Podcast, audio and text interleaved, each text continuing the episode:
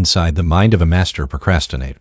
So in college, I was a government major, which means I had to write a lot of papers. Now, when a normal student writes a paper, they might spread the work out a little like this.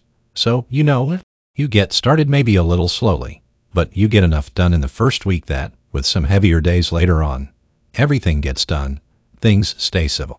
And I would want to do that like that. That would be the plan. I would have it all ready to go. But then, actually, the paper would come along, and then I would kind of do this. And that would happen every single paper. But then came my 90-page senior thesis, a paper you're supposed to spend a year on, and I knew for a paper like that, my normal workflow was not an option. It was way too big a project.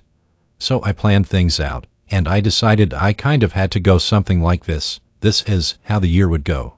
So I'd start off light, and I'd bump it up in the middle months, and then at the end, I would kick it up into high gear just like a little staircase. How hard could it be to walk up the stairs?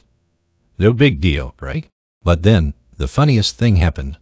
Those first few months, they came and went, and I couldn't quite do stuff. So we had an awesome new revised plan.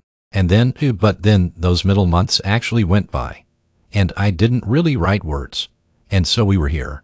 And then two months turned into one month, which turned into two weeks, and one day I woke up with three days until the deadline, still not having written a word, and so I did the only thing I could. I wrote 90 pages over 72 hours. Pulling not one but two all-nighters. The humans are not supposed to pull two all-nighters. We sprinted across campus, dove in slow motion, and got it in just at the deadline. I thought that was the end of everything. But a week later I get a call, and it's the school. And they say, is this Tim Urban? And I say, yeah, and they say, we need to talk about your thesis. And I say, okay, and they say, it's the best one we've ever seen. That did not happen. It was a very, very bad thesis.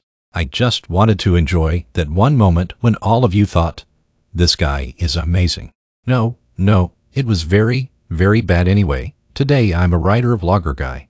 I write the blog, Wait, But Why, and a couple of years ago, I decided to write about procrastination.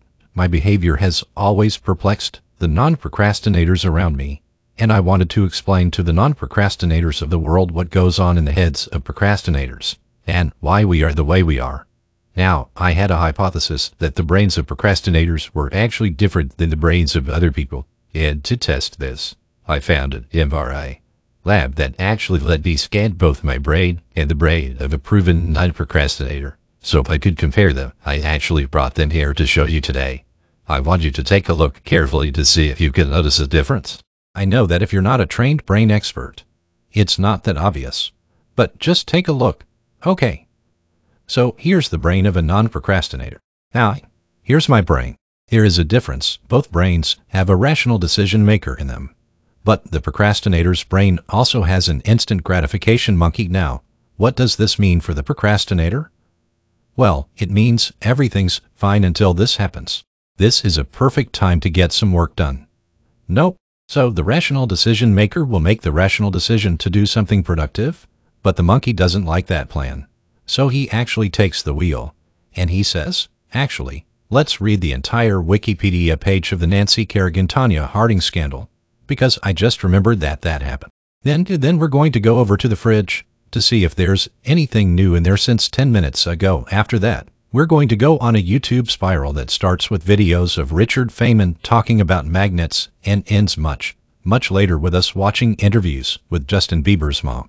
All of that's going to take a while, so we're not going to really have room on the schedule for any work today, sorry. Now, what is going on here? The instant gratification monkey does not seem like a guy you want behind the wheel. He lives entirely in the present moment. He has no memory of the past, no knowledge of the future, and he only cares about two things, easy and fun.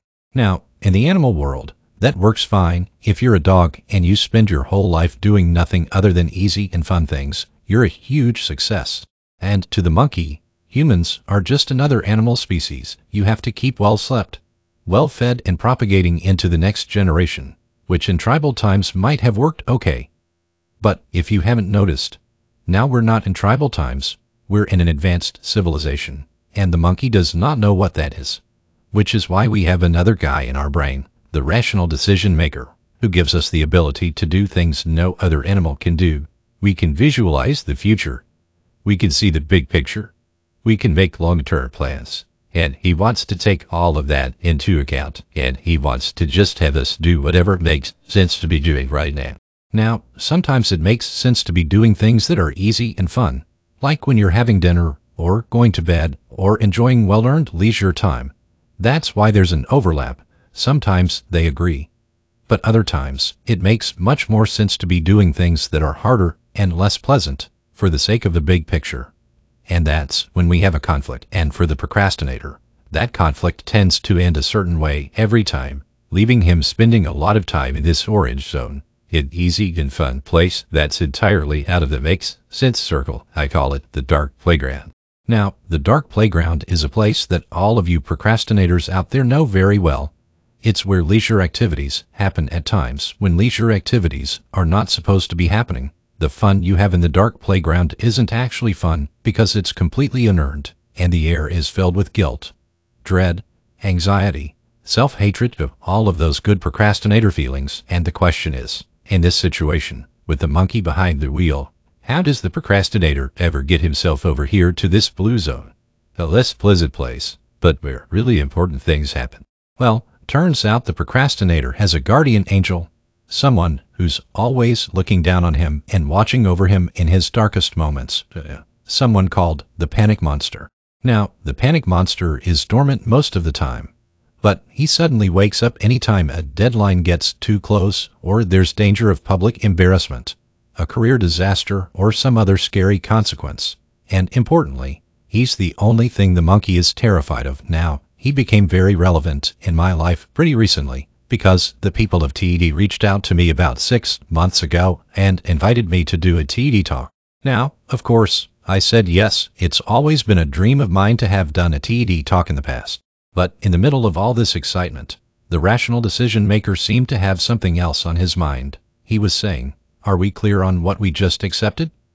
Do we get what's going to be now happening one day in the future?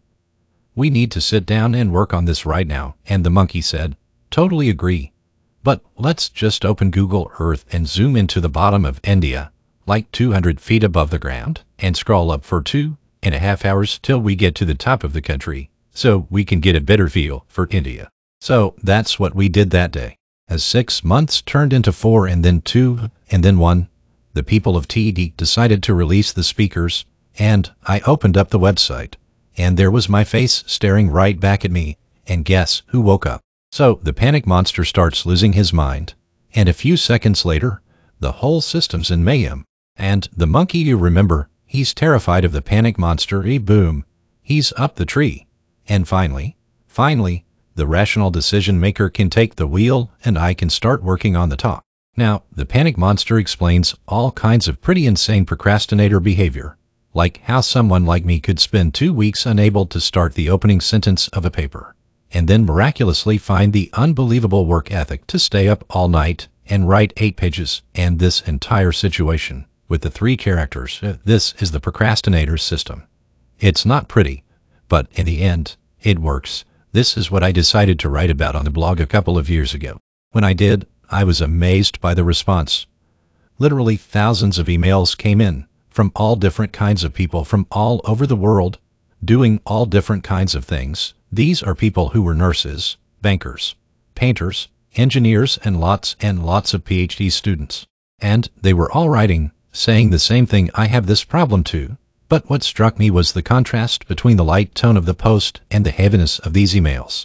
These people were writing with intense frustration about what procrastination had done to their lives, about what this monkey had done to them, and I thought about this, and I said, well, if the procrastinator's system works, then what's going on? Why are all of these people in such a dark place?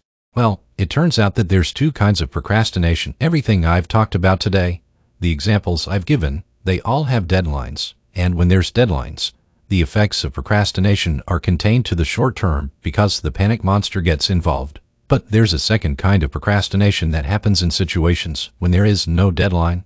So if you wanted a career where you're a self-starter, it is something in the arts, something entrepreneurial, there's no deadlines on those things at first because nothing's happening.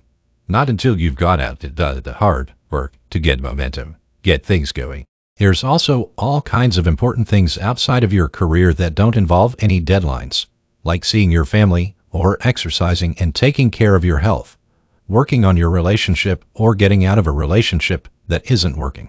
Now, if the procrastinator's only mechanism of doing these hard things is the panic monster, that's a problem because in all of these non-deadline situations, the panic monster doesn't show up.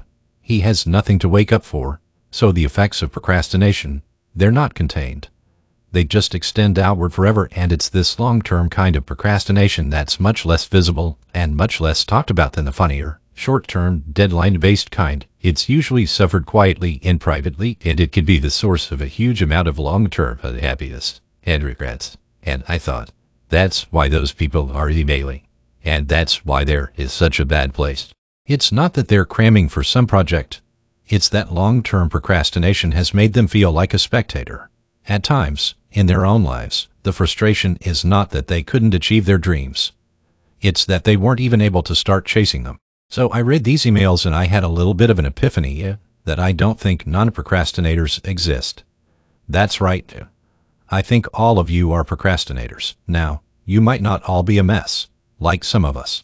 And some of you may have a healthy relationship with deadlines. But remember, the monkey's sneakiest trick is when the deadlines aren't there. Now, I want to show you one last thing. I call this a life calendar. That's one box for every week of a 90-year life. That's not that many boxes, especially since we've already used a bunch of those. So I think we need to all take a long, hard look at that calendar we need to think about what we're really procrastinating on, because everyone is procrastinating on something in life. We need to stay aware of the instant gratification monkey. That's a job for all of us, and because there's not that many boxes out there, it's a job that should probably start today. Well, maybe not today, but, you know, sometime soon. Thank you.